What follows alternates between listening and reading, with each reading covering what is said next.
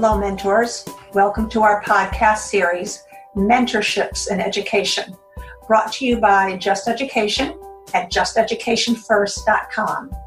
I am your host, Judy Epstein.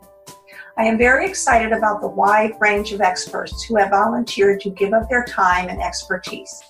They will share their innovative ideas, their exciting perspectives, their rich resources, and their research with us Please continue to delve into these topics on their websites and with your legal counsel, healthcare provider, and education professional.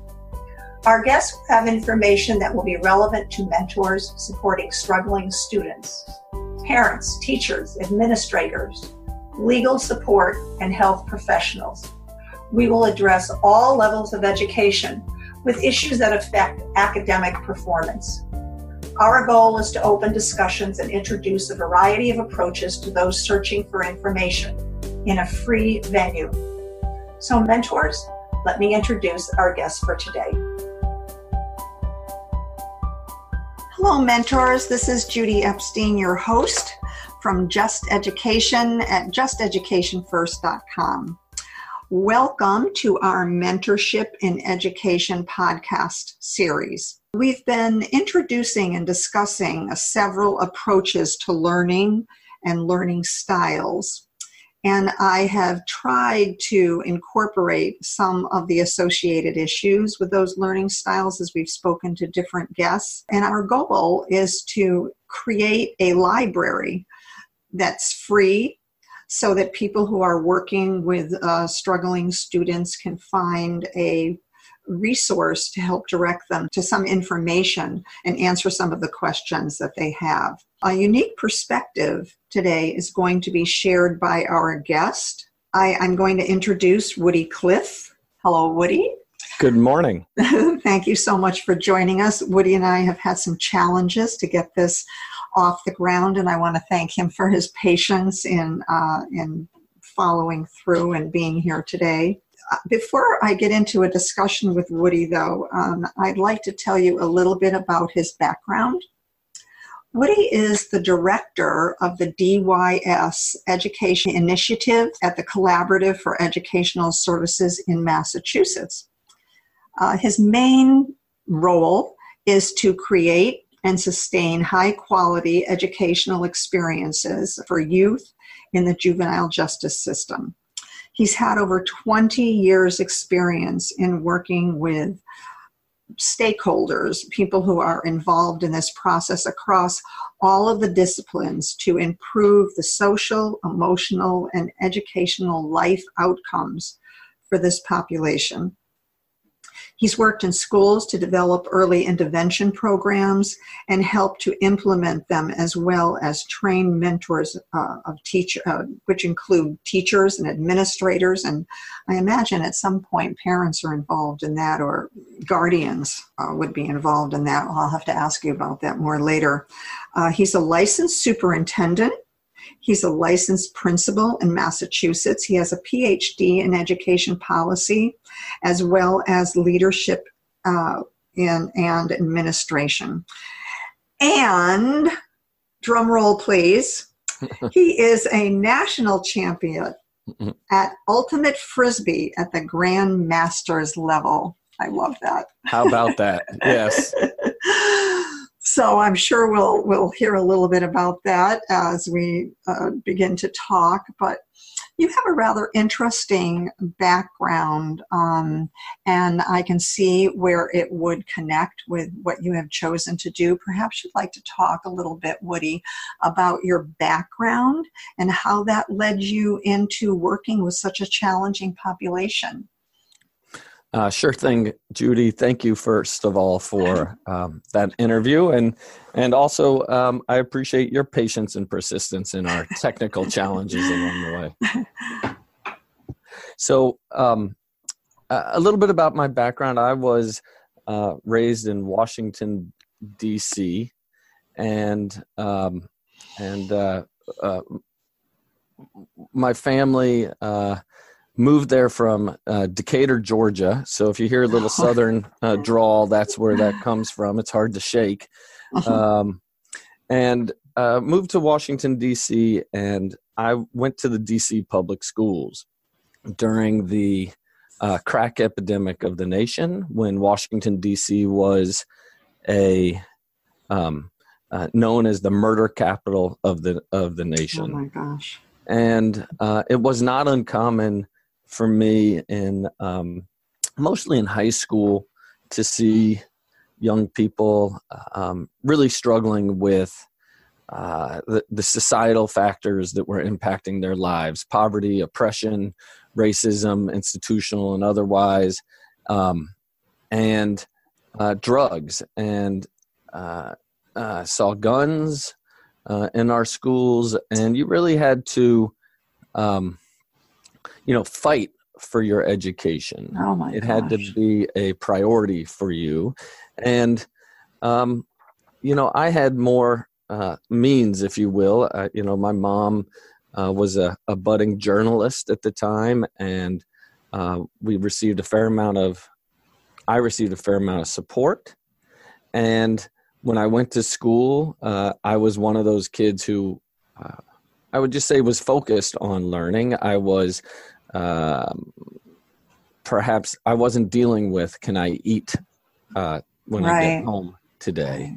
Right. Right. Uh, what will I find when I get home today? And so the DC public schools were quite a challenging environment. And while I was there, I saw a fair amount of inequities in terms of, um, you know, who got their education, who was attended to, uh, and uh, and I I had a, uh, a, a really it was a challenging uh, experience, but what I learned at that time was that a teacher can make a huge difference in your life, and um, a teacher, uh, uh, uh my social studies teacher, uh, told me about an essay contest where we it was about apartheid and how apartheid might end, and I entered I had no thoughts that I was going to win this essay contest, but I did. Uh, and uh, the grand, yeah, it was quite a. Um, I mean, it was a DC wide essay contest, and I won this trip to uh, West Africa as the grand prize. Wow.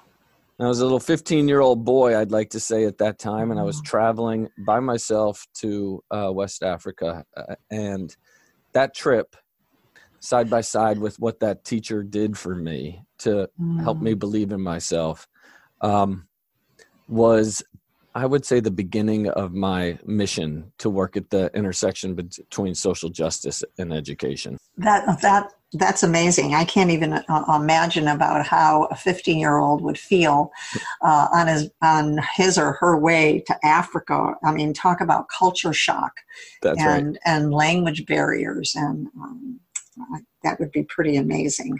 Uh, did you go on to do any more writing? I'm curious. Um, I I love to write. I haven't found that as a passion um, uh, at, in the same way that my mom uh, does. Uh, she pursues. Uh, she's a journalist, and uh, she helped bring out my best uh, writing skills as a young as a young writer, budding writer in high school with the red paint, the red ink, and the oh. you know the correct. uh, but you know, it was all done with care and compassion, so it did bring out the best in my writing skills. So it didn't damage your ego all that much. No, actually, I think oh, it helped. That's good.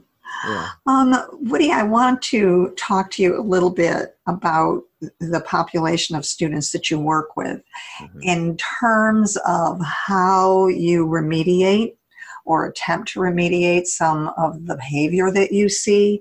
And um, one of the things that I struggled with um, as a teacher working with a very similar population in a different capacity um, was the difference between discipline and uh, consequences and and the battle you know that we sometimes want to engage ourselves in as a teacher in the classroom about a, you know the power struggle the constant power struggle. So can you kind of address your your um, philosophy on that and how you apply it to some of the things that you do with this with these kids? Absolutely. So I, I think if there's a word to describe me i would say alternative is the mm-hmm. word that um, is a through line throughout uh, in my life. Um, I, I, I have found that somehow, some way, the notion of discipline became substituted for learning when mm-hmm. a young person makes a mistake. Mm. And um, boy, that's this, sad. Yeah, and this mm. notion of of discipline and punishment as a way of uh, teaching alternative behaviors uh, is deeply flawed, and yet schools have been constructed around, um, uh, in many ways, this idea of uh, you know you you break a rule, you get sent to the principal's office, you get suspended, and uh, if you do it again, then another suspension and expulsion, and and and the negative deleterious consequences of that type of pattern um, result in no in maybe the school feeling um, like they've rid themselves of a problem, uh, but uh, the young person never learning how to change right. their behavior or understand the consequences of their behavior on their community, on their peers, on themselves. Uh, and so I, I really approach uh, my work and the work that we've done uh, both throughout my professional career and in my work with Department of Youth Services uh, with this notion that every moment is a learning opportunity and uh, and that the challenge is uh, on us to help the young people understand that opportunity so that they can ha- make better choices for themselves and for their future. Um, so that's that's the seed or that's the guiding light that uh, that that that I follow in the design of our work throughout uh, the state of Massachusetts. And um, I, I, I, will say that uh, one of the luxuries we have in in our work and i think is also a kind of boundary or uh, restriction that we place uh-huh. on ourselves in public schools is that we don't have enough time.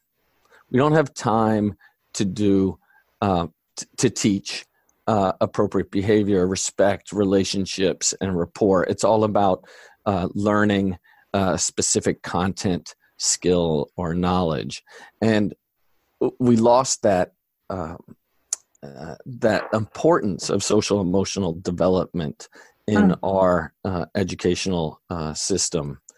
And if we can start to give ourselves the time the permission of the time to learn i think that both schools young people communities um, will uh, thrive in a much more productive way. The type of violence that we are seeing in t- today's society, I think, is premised on this notion of of uh, uh not premised, but rage and anger and um, not, not the type of coping skills and community fabric that uh, we try and establish in our schools, and we should strive to do more of.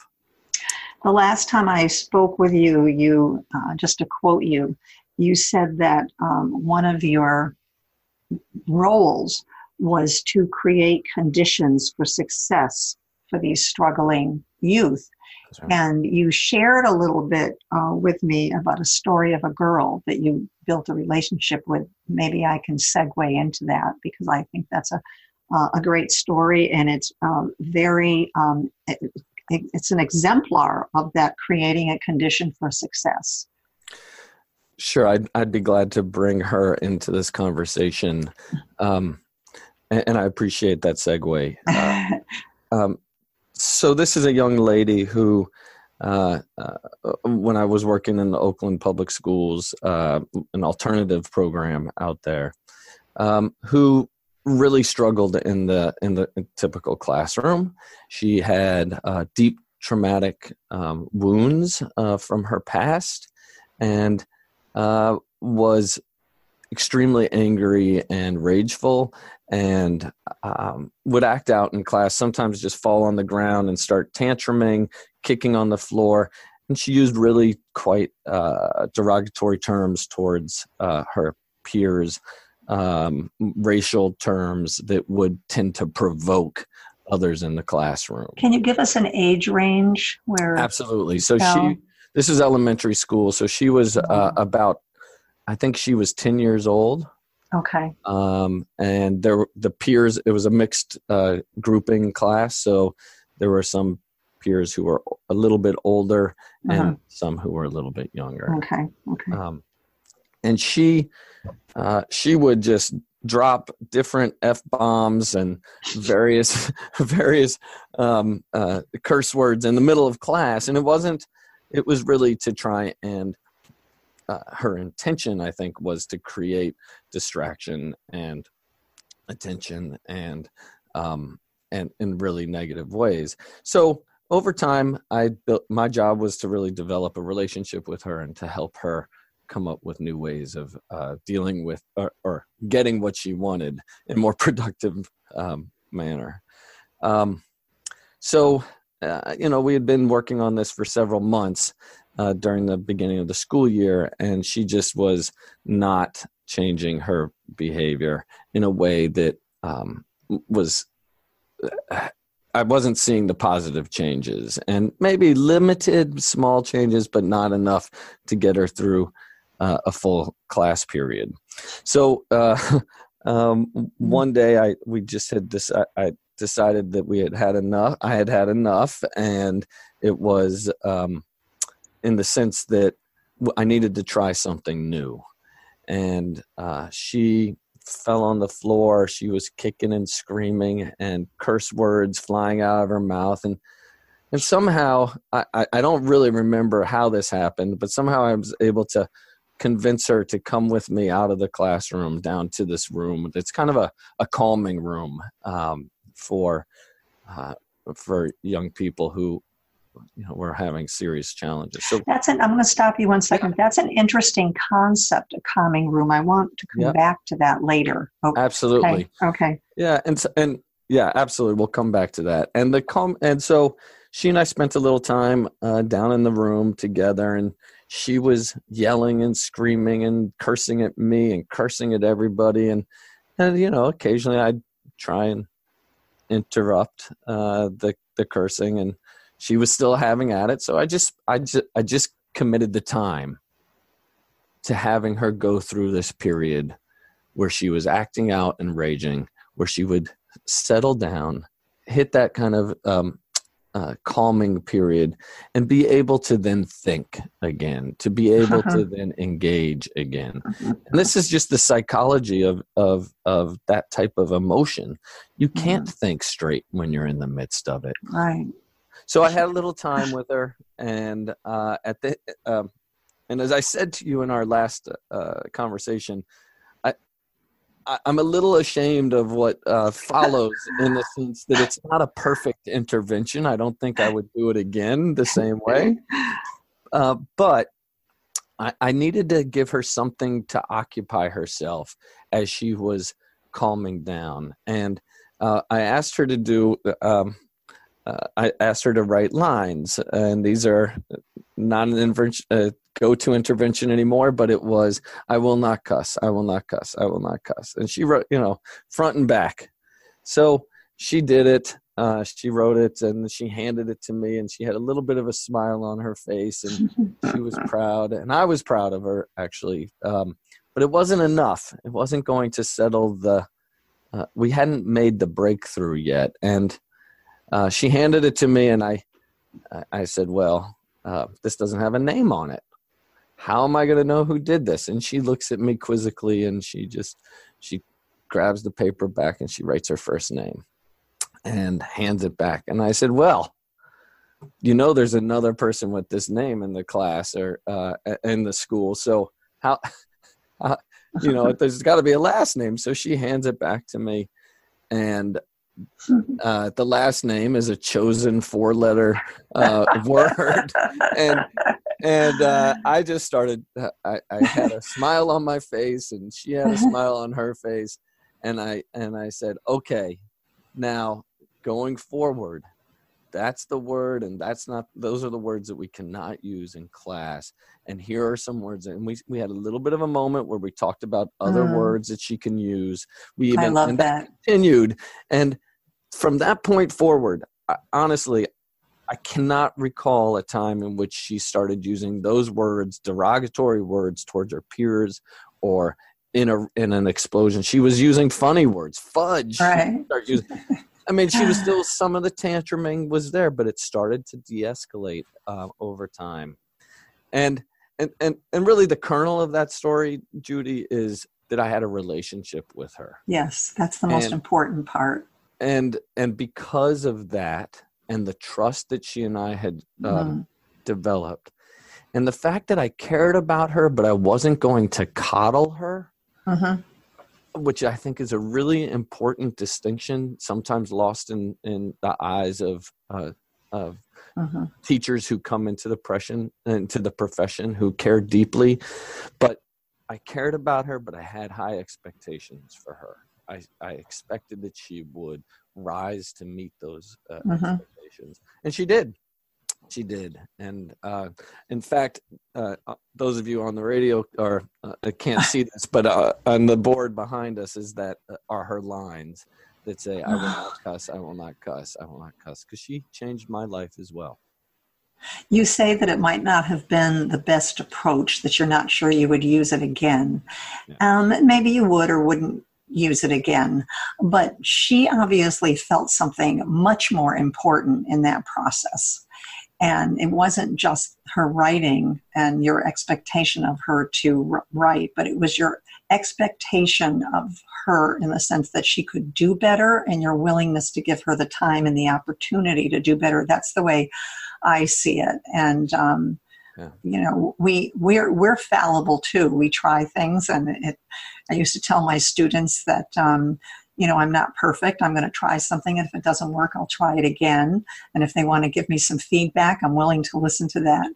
Uh, I just want to share one little story with you in that vein. Um, I used to work with this population of students also, uh, kids that were remanded by the courts that were in alternative schools. And one of my um, high school students, I believe he's about 15, um, used to use the same language in class. It wasn't always when he was angry, sometimes it was when he was responding to a request. He would say F no, or if his pencil fell, it was F this or that, or whatever word he wanted.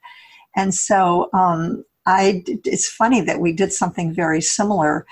I had him come into my room one day and um, I said to him, You know, there are other F words. Let's look them up in the dictionary. And he made a list of some of them, and we narrowed it down to one or two or three, I don't remember, of F words that he could use in different situations. And he was in the hall one day, and the um, director of the school asked him to do something. And, and he turned around to her and he said, I don't really think that's feasible and he walked away instead of saying, you know, F no. And she came into me and she said, she told me what he did and she said you're the only one that would do that she said i was just my jaw dropped open she said yeah. couldn't believe he did that but you know it's so important to take the time mm. to to um, model some of the skills that these kids need because they have not had the opportunity to see anyone do anything differently than the way they're doing it. And you did that, and I think that she probably still remembers today.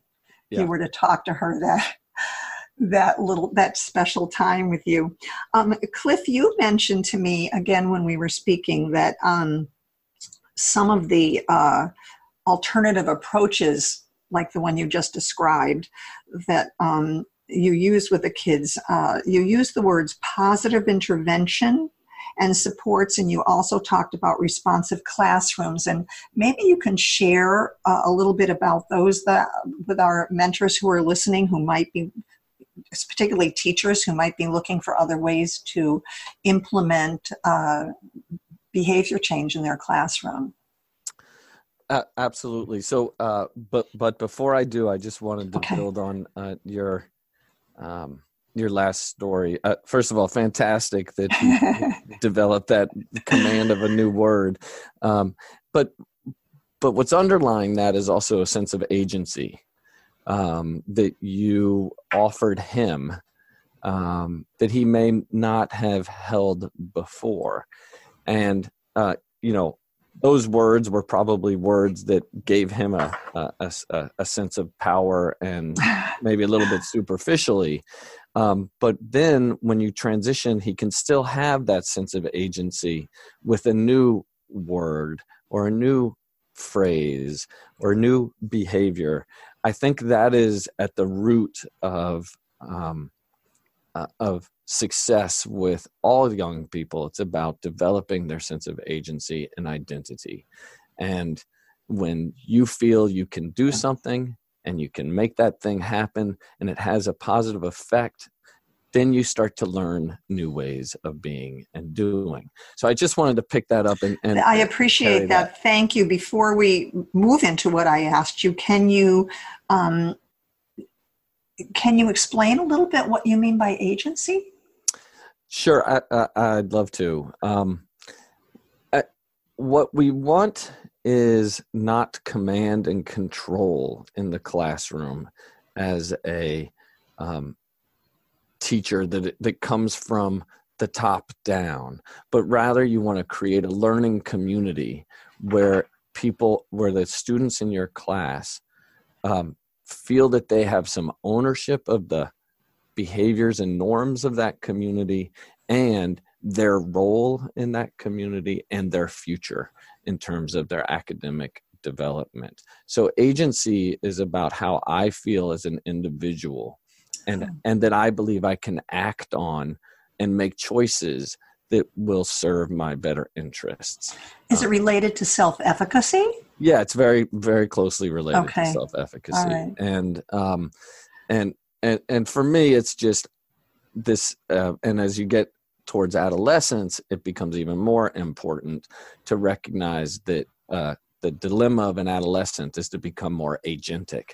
And um, and so how does a teacher establish um, a classroom where where young people see relevance in what they're doing that it's authentic to who they are. They see themselves in the curriculum and then they can act on that knowledge uh, in in their own learning and development. The teacher is more of the facilitator. It's very doing uh, uh, of learning uh, as opposed to uh, facts and um, and figures as the core of learning. Now we still are in that place where testing, uh, state tests and mandates uh, demand that kids learn a, a, bunch of knowledge and discrete knowledge and are less focused on um, uh, uh, uh, the analytical thinking and persuasive writing that I think is what will make you a successful lifelong uh, learner in society. Uh-huh. But uh, I went off um, That's off script okay. a little bit there. No, no, no. Um, I, I, I, appreciate that, but uh, because of what you just said, I'm going to throw in something before you get into um, my question about positive inter, uh, intervention and supports. You gave me a quote when we were um, talking a while ago about um, underlying assumption that control of a classroom is imposed. Mm-hmm that you did say identity and agency and how they relate. So, can you talk about the positive intervention and supports and responsive classrooms mm-hmm. in conjunction with this sense that uh, as teachers we often feel that we need to be in control of mm-hmm. everything, mm-hmm. that there's mm-hmm. that power thing going on. So, uh, responsive classroom is a uh, an approach uh, that I uh, that I haven't uh, invented myself. It's something that has been uh, promoted as a uh, research-based approach, and I think it's even a curriculum that's used um, in in schools across the country. and the approach is focused initially on what are our norms and our community expectations that we're we're going to hold ourselves to. And who are my classmates and who are my um, uh, who am I within this community? And and so you really spend the initial part of the first month of school and then ongoing throughout the schooling period uh, or academic year, um, establishing those norms and routines and getting to know one another, and then having certain routines uh, like a morning circle, uh, whereby uh, you uh, you you continue to tighten that uh, thread that brings that fabric together in the community, and so um, the the core of that really is how do we create a learning community? And we create some binds uh, that connects us within uh, within that learning community. And then uh, positive behavior supports another um, uh, national uh, uh, research based approach that many school districts have adopted is an approach that is um, both individual focused um, and system wide a system wide approach. So the whole school embraces an approach for um, uh, focusing on catching kids doing things right. Oh i and, like that yeah. yeah and and the more you catch somebody doing something right if uh, you uh, find a way to acknowledge that and celebrate that in in connection to the types of the type of community you've talked about um, establishing. Um, so for instance you want to have a community where we treat each other with kindness and compassion. If you catch somebody doing something within that you find a way to celebrate that and lift that up. And in so doing young people begin to um, uh, cultivate the identity that is a positive identity, a sense of uh, care, caring and compassion. So you're lifting up those values and um, rewarding it so that it begins to cement uh, within the culture. And um, and so that's how all of these things tie together. Uh, what we want to do is, uh, and I strongly believe that everybody has a um, a yearning to be connected, to feel a part of something. And that could be something that could be um, mischievous, that could be something that could be a you know part of a team um, or a community and to the degree you can keep people um, in schools or in your classroom feeling like they're part of a community something special and they're connected they're seen they're heard and that you're going to do everything you can to help bring out the best in them you will um, you will have the type of and I, I, use this in a positive sense control over your classroom um, that you imagine or some of us may imagine is established through rules and consequences so to the degree you can make it intrinsic versus extrinsic mm-hmm. um, you will the grease that makes learning happen uh, comes from that intrinsic motivation and um, uh, connectedness that, that you try and establish as a teacher. Do you think that um, students sometimes uh, misbehave or uh, have, have, aberrant behavior in the classroom um, to get attention? And if we if we recognize kids for positive responses and they get that same attention when they do something right as when they do something troublesome, that the troublesome behavior um, becomes less important to them? Uh, absolutely. And in fact, um, uh, one of the if you can help a young person uh, there was a young man uh, that i worked with uh, again i'm going to go back to my days in oakland and uh, the young man um, he used to uh, act out so that uh, he a certain adult who was responsible for the alternative classroom um, like the in-house suspension room he um, he would get in trouble so that he could go spend time with that that um, uh, adult and so once we were able to help him and w- see that this was what he was doing and we all saw it um, we just figured okay, how can we structure this into your day so that you you can spend time with this man who you you deeply respect and you care about, and you don't have to get in trouble to go do it. Right. Now, um, what that also meant is that the teacher in the classroom had to um, be willing to let that student out in order to um, also have uh, over time that student spend more time in the class. So you're at this point where the young person's blowing out a class three times a, a week.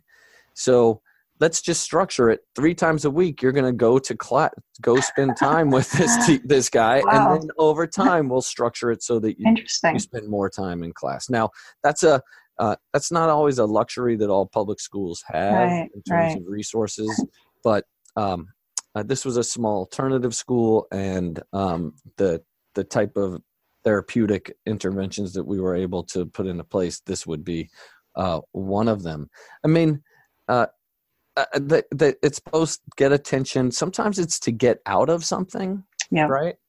So uh, and you maybe have that similar experience but unfortunately i hear too often young people say i'm not good at math. There's kind of a a math mindset that seems to have been accepted in uh, our culture that you can say i'm not good at math. You don't often hear young people say i'm not a good reader it may be true but they don't declare it so um, openly Uh-huh. and um, and so i have seen and if you look at some you know there's ways to study this like uh, behavior analysis but if you see that every time maybe 15 minutes before math class starts that somebody has some difficulty or uh, an argument then you can maybe put two and two together and say okay uh, uh, this young man or woman wants to get out of math class. So how then can we address you know whatever it is about math class the phobia the the stigma that goes with Uh-huh. it the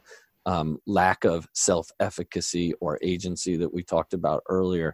How do you help shift that? And i think that's the um, the craft of being a really effective teacher is knowing your young people um, knowing what motivates them and what scares them and helping to um, provision for those realities within your day-to-day lessons. Now in department of youth services in our classes this is not um, always easy. You have um, very small classes uh, and in the treatment settings when a young person is committed to the department you do have more time to get to know that young person and to um, account for a relationship building but in you know in some ways in our detention settings young people can be there for a day um, and up to two years depending upon the nature of the um, offense that they're Mm. being provisions uh, processed so a teacher doesn't have the um, time to to try and build a relationship something that you and i would think of that is established through small um, trust building opportunities over time so really what that teacher has to do is demonstrate in every moment that they care about the young person before them um, regardless of where they are in their anger at the system or what have you. And that caring serves as a buffer for um, uh, that young person to start paying attention to what's being offered to them in the classroom. And uh, trust is not something that teachers should assume is easily um, established. And um, in our settings in particular, trust is always chal- is usually challenged in the sense that s- there's such a background of um, trauma and mistrust that is Mhm. rooted in the young person's life and spirit. So they're going to test uh, you. They've also learned very challenging behaviors to kind of avoid some of that um, uh, mistrust and and what comes with that, and the trauma that could come with being vulnerable. So uh, I, I, often say uh, that that the very small acts that you can do over time will serve to create that trust, and that can be as simple as, uh, "How was your night last night?" or upholding the expectations in the classroom so that people feel safe Oh, that's showing, so important. Yep, showing up at work every day um, and bringing your best uh, self um, to to that work and and asking questions that show that you care. That's how you develop the trust. Um, and I, I, will uh, add one more thing, Judy, which I think we talked about mm-hmm. once before, which is one of the mistakes that I've seen um, in public schools and and in uh, our department uh, with our uh, workforce and is that sometimes people personalize the behaviors mm-hmm. of young mm-hmm. people mm-hmm. and uh, it it's understandable teachers are there because they're passionate about and care about kids and so um, when they're challenged or confronted or otherwise, um, it's easy to take it personal. And that takes you nowhere positive. When you are engaged in a moment where a per- young person is challenging you and you take it personally, um, it becomes a power struggle very mm-hmm. quickly. And you you need to do the best you can to separate the young person's behaviors from the young person and how they feel about you deeply. And don't personalize it. Um, be prepared with certain uh, proposed solutions. Give yourself some time through that moment, but don't personalize it. Um, they could really be mad at their mother. They could be mad at oh, women yeah. in general because they were betrayed. Uh, it could, if it's a man in the classroom, they could have been beaten by uh, a man that right. morning. So, uh, and th- this is the place where they get to speak up. They couldn't do it before, so it That's might right. not have anything to do with you as an individual. And in fact, you're absolutely right. That notion of um, this is a space where they can now speak up, right, actually is a reflection, if possible. I mean, of you as a teacher and the type of community right. you have established. I know it's counterintuitive, but but it's true. But it's true, very true. Right, and then you have to kind of funnel that type of uh, s- sense of safety towards a, a, more productive means. It may be a, a you know a a, a, a, section of the room that you've established for calming. Um, and I've seen fantastic teachers do this where um, you know they've set aside a part of the room where there's a lot of kind of hands-on stuff that a young person can sit down they can calm down they need to take a quick break and then they can come back to class mm-hmm. um, and and some schools actually have um, rooms that are as we talked about earlier um, you know a place where the, a student can calm down talk to somebody they they trust and care about and then return to the classroom um, and I, I think that these strategies, though sometimes feel threatening to um, uh, the teacher in the sense that you're giving over control, you're letting a, a student miss a section of learning or go do something, and that you have to just continue the class. Um, the return on that investment and, and taking that risk is really quite profound. Um, I'm I just want to share two things quickly because we're not here to talk about me, but um, I just wanted to share two things you touched on. Um, I did teach in a DYS uh, facility for a brief period of time, and uh, uh, one of the best things that happened to me while I was teaching there was when I came into the classroom and one of my old students was there. Mm. And when you talk about developing trust, I didn't have to develop trust with the whole class because he got up and told them that, you know, about me. And, um, and so I had that trust. And there were um, guards in the classroom And when I left, this student, two other students, and two of the guards wrote me recommendations because they said I deserved to get a job somewhere else. Thought that was really sweet. Um, and, then I just wanted to mention to you that um, I used to run, you mentioned in house suspension rooms. I used to run in house suspension rooms, both in the school and also in the local police station. And the teachers would come in to bring work in uh, to one of the students that got kicked out. And all my kids would always be working or doing something, you know, working in groups or working together. And the teachers would say to me, uh, you know, I can't have one of them in the classroom. How do you have 10 in the mm. classroom? And it's all about trust and respect. That's what it's about. It's about yep. trust and respect. Um, when I used to do workshops with teachers, um, I used to tell them all that, those lists of rules you have on the board, all those, you know, things that you know raise your hand and before and, and don't speak over somebody and everything was you know delineated. There'd be 15 rules on the wall or whatever. I said all you need is two two signs in your room trust and respect. And you say to the kids i'm going to work hard to earn your trust. I hope you'll work hard to earn mine Mm-hmm. And I want to earn your respect. Mm-hmm. And so I will do whatever you think I need to do to earn your respect, and I hope you will earn my respect. And that those are the only two rules we had in the room. So when someone would start talking, when I was talking and I would look at them, one of the other kids would say, say to them, because I had said it so many times, is that respect? Is that mm-hmm. respectful? Are you showing her respect?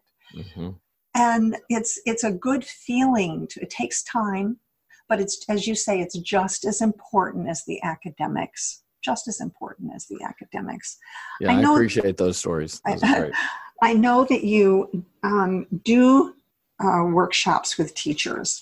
And one of the things you listed as um, as developing with the teachers is the idea of personalizing the behavior making them aware of not personalizing the behavior.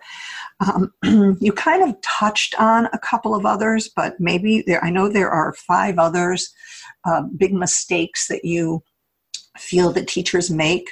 Um, and these six uh, form a basis for the workshops you do with the teachers. Can you talk a little bit about those in particular because I, I would like our mentors who are listening, and I think parents would benefit from this also, not personalizing the blow up of someone, uh, you know, one of their kids, because something could have happened at school and home is the safe place for them to explode too.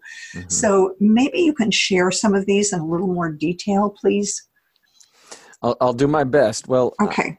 I, I um, uh, you know the so we've talked a little bit about not personalizing yes. uh, uh, behaviors in the classroom and um, and and if you end up uh, personalizing the behaviors you will find yourself in a power struggle. And and so to the degree we can help teachers both learn how to extricate themselves from a power struggle um, uh, when they find themselves in it because it's inevitable that you will um, get triggered at some point as a teacher. And how do you find your way out of that? Um, when i was in uh, again uh, in oakland one of the things we we had um, a, a, code word that we used among uh, teacher and paraprofessional that was uh, you have a phone call. It wasn't a it was a it was a phrase. And and so that sense was a way in which we as the adults the caring adults in the room recognize as you point out earlier that we're all fallible mm-hmm. um, uh, to uh, intervene in that moment when somebody has gotten under our skin and we're it's not bringing out our best selves as the adults so uh, one it's uh, having some tools in your toolbox to know when you are um, engaged in that power conflict it may also just be self-awareness so what are the um, feelings i have in my body when i'm engaged in this um, uh, when i'm caught in a power struggle and how do i recognize those uh, and uh, change the script in that moment from whatever i'm engaged in locking horns with a student to something that's more uh, productive. And so uh, that's important. Um, so well, the first thing you're saying that teachers need to be aware of, uh, and parents and anyone who works with kids needs mm-hmm. to be aware of what's what the dynamics are of the relationship that they're having with the student and if it if they're aware that it's becoming a power issue mm-hmm. that that needs to be redirected into something more productive that's right you try and diffuse okay. the power over situation and try and find a way to be power with um, the student as opposed to I'm in control right now. Because what that often leads to, and this is another one of my um, uh, uh, framework principles, is it results in this um, old mental model of, okay, I'm going to discipline you. I'm going to kick mm-hmm. you out of class, or I'm going to send you um, into the hallway um, and uh, uh, go see the principal. And the, the negative effect of kicking someone out of class or sending them um, to the vice principal's office or principal's office in a typical public school is that you give up your um, you give up your agency as a teacher with that student and and, and you compromise your uh, your uh, trust and rapport that you may have worked so hard to establish so in essence you're saying I can't deal with you.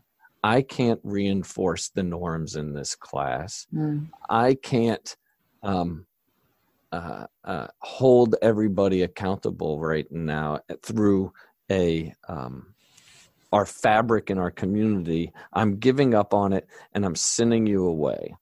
Right. And um, and so the lesson there for the young person is, oh, all that work that we've been working on, it's really uh, there's a point at which it goes out the window, and I'm and so the teacher loses some control in that in when they make that choice of disciplining and sending somebody out of the room. Now, don't get me wrong, if if there's violence towards others being perpetrated or aggression, um, uh, you do have to maintain the safety and community norms of others in your classroom. And that also might mean that the rest of you um, stand up and leave the class and call someone else in. But um, those should be very few and far between as far as um, that type of intervention. To the degree a teacher can in those moments hold the class accountable. And you you brought it up with a young person who actually said now is that being respectful? So over time you had established a classroom culture and norm of um, of being respectful to one another about identifying when somebody might not be being respectful and then recasting the the moment into a learning moment for uh, the whole class. And over and over and over again, that just becomes the heartbeat of your classroom. So, in the same way, when a young person, um, uh, we we actually had a, a, similar situation recently. A young person was um, new to a program. We get new students whenever judge sends them to us, and um, the the teacher I was talking to said uh, that the student was challenging um, the computer norms in the classroom so appropriate use of the computers. And the other the other students said uh, we don't do that in here. Uh, you know uh, mr b mr b will will be good to you know, i forget how it was but it was like mr b will mr b's got your back. Just don't just knock off what you're doing. It was kind right. of just a right. a sense of you don't have to challenge him. He's on your side. They trust you know we trust you. And so that teacher had ownership had authority had the relationships uh, in that classroom. And even a young person who was brand spanking new who was trying to figure out what where are the guardrails the other young people held uh, him to them That's the uh, best support you can have is when it comes from the classroom rather than uh, from things that you know that you're telling the student. Um, I, there are six things here, and yep. I know you have said we've talked about personalizing behavior. You've touched a little bit or quite a bit on developing a relationship. Yep. Um, you touched on uh, the consequences of kicking students out of the classroom. Mm-hmm. So there are three left, and uh, I want you to kind of go through those before we run out of time. Absolutely. Uh, one is the time as the driving force in the classroom, and, and you mentioned the terms of being the compass of the moment. And um, perhaps you can talk a little bit that and then talk about what you mean by implicit bias and this concept of passion.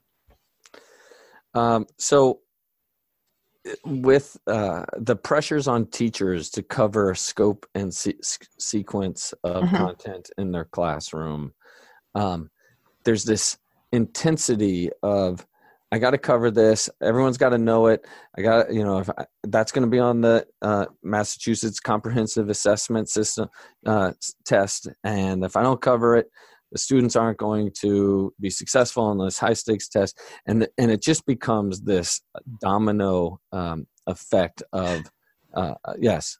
No, oh, um, I I was just going to say I just had a thought that um, I think sometimes teachers also feel, I know I did, that we're going to be judged as a teacher by how well our students do on these tests. Absolutely. And so that pressure is uh, really very powerful. Uh, and, and I think it's, it's, um, it's harmful to uh, the heart and soul of why young people um, go to school which is to become good citizens and and contributing citizens and some of that is an exp, uh, is acting um, uh, on knowledge and understanding that you've developed in terms of the academic world but some of it is equally uh, uh um, as important is in terms of how we treat one another how we act when we get upset mm. how we behave uh, towards one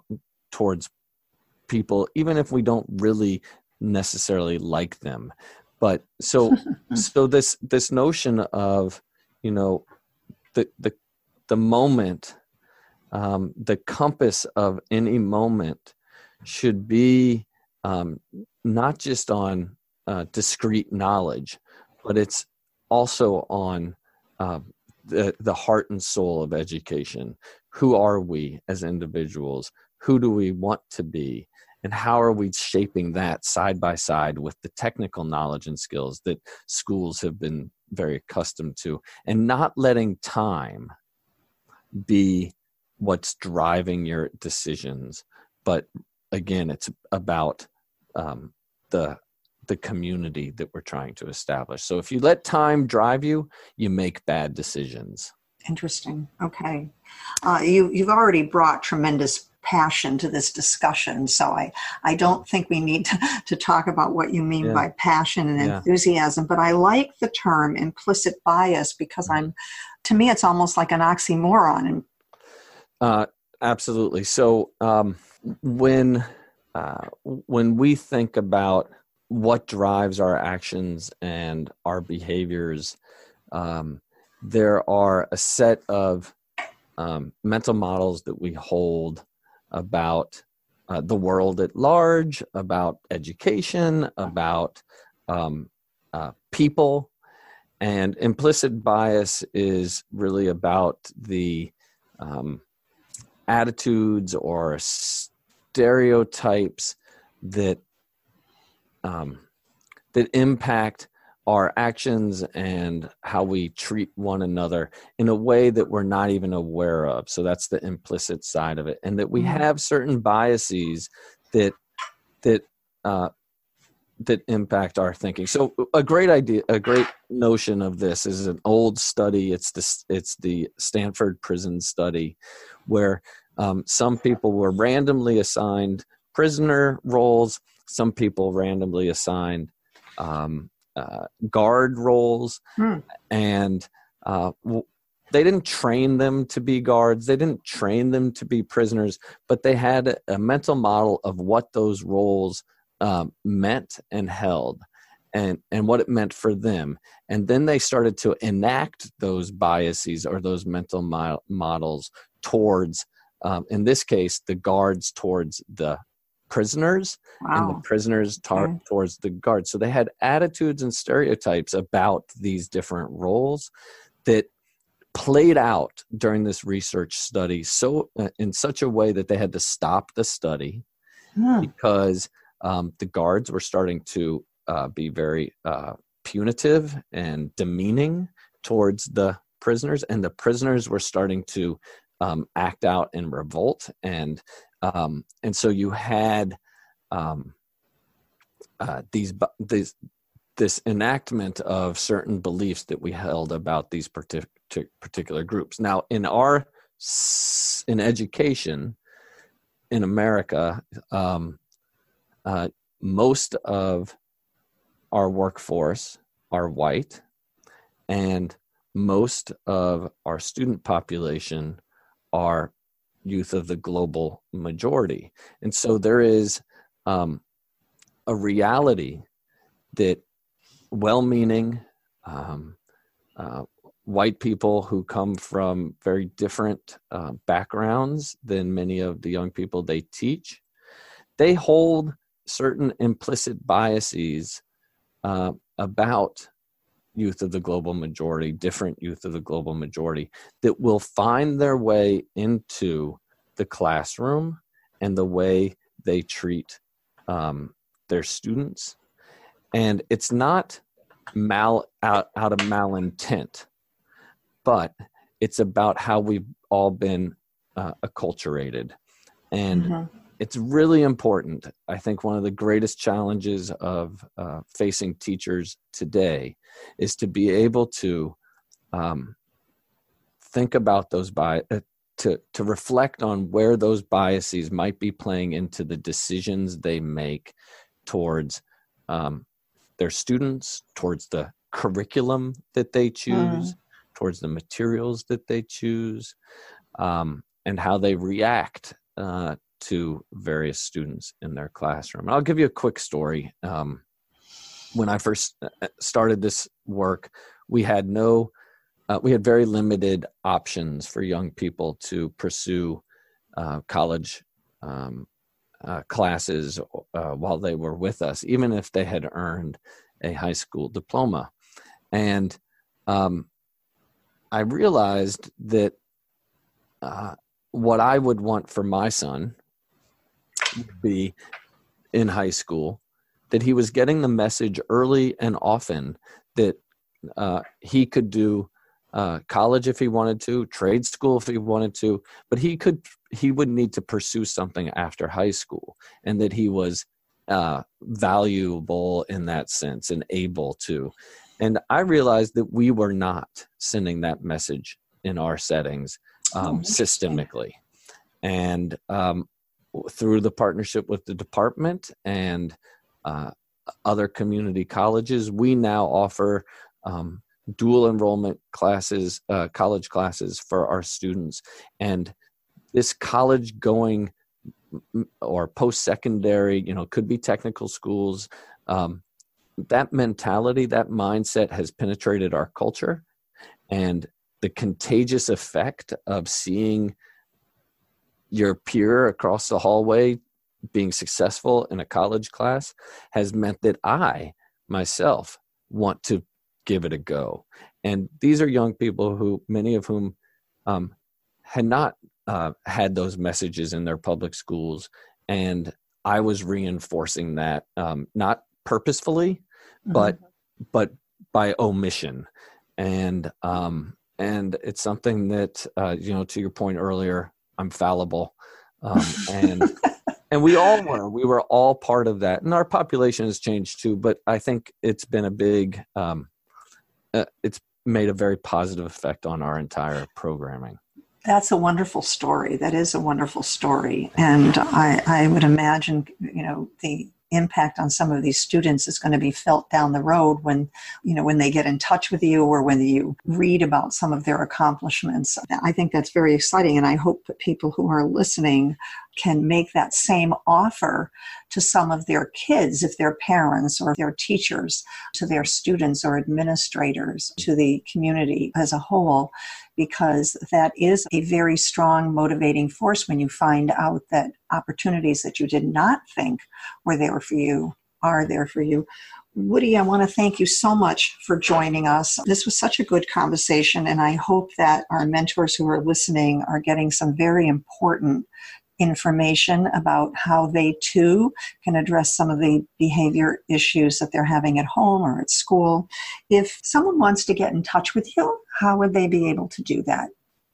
Uh, so I can easily be reached at my. I would use my email at w clift c l i f is in Frank T is in Tom at collaborative.org, and um, would love to hear from people.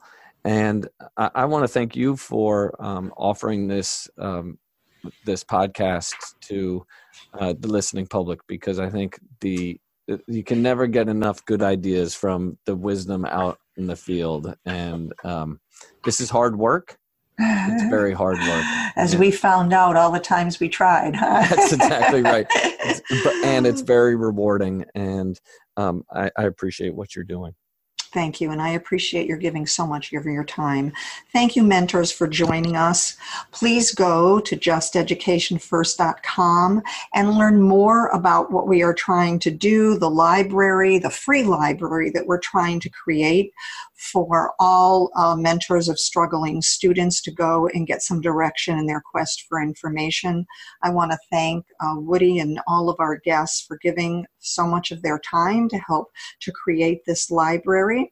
Our podcasts are also uh, will be on YouTube and iTunes and Spotify, as well as our website at justeducationfirst.com.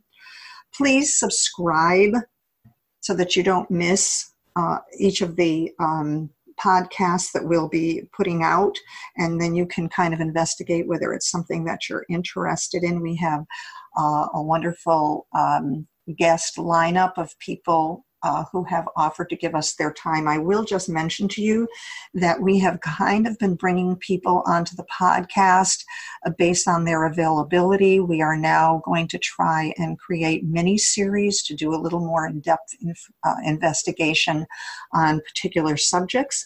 Our next subject coming up uh, middle of September into October will be on autism. I'd love to hear from you uh, if you have any suggestions of uh, topics or people that you would like to hear. Thank you, mentors, for being with us today. If you found this podcast of value, please visit justeducationfirst.com to subscribe to our blog and mentorship and education podcast so that you may continue the exploration with us. Our goal is to provide a free treasury of information for our listeners so they can become acquainted with the amazing resources that we have available to us. We want to thank all of our guests for giving their time and sharing their wealth of information with us. Please also visit their websites and explore more of their resources to further your pursuit of the topic. Hope to hear from you at justeducationfirst.com. Have a good week and thank you.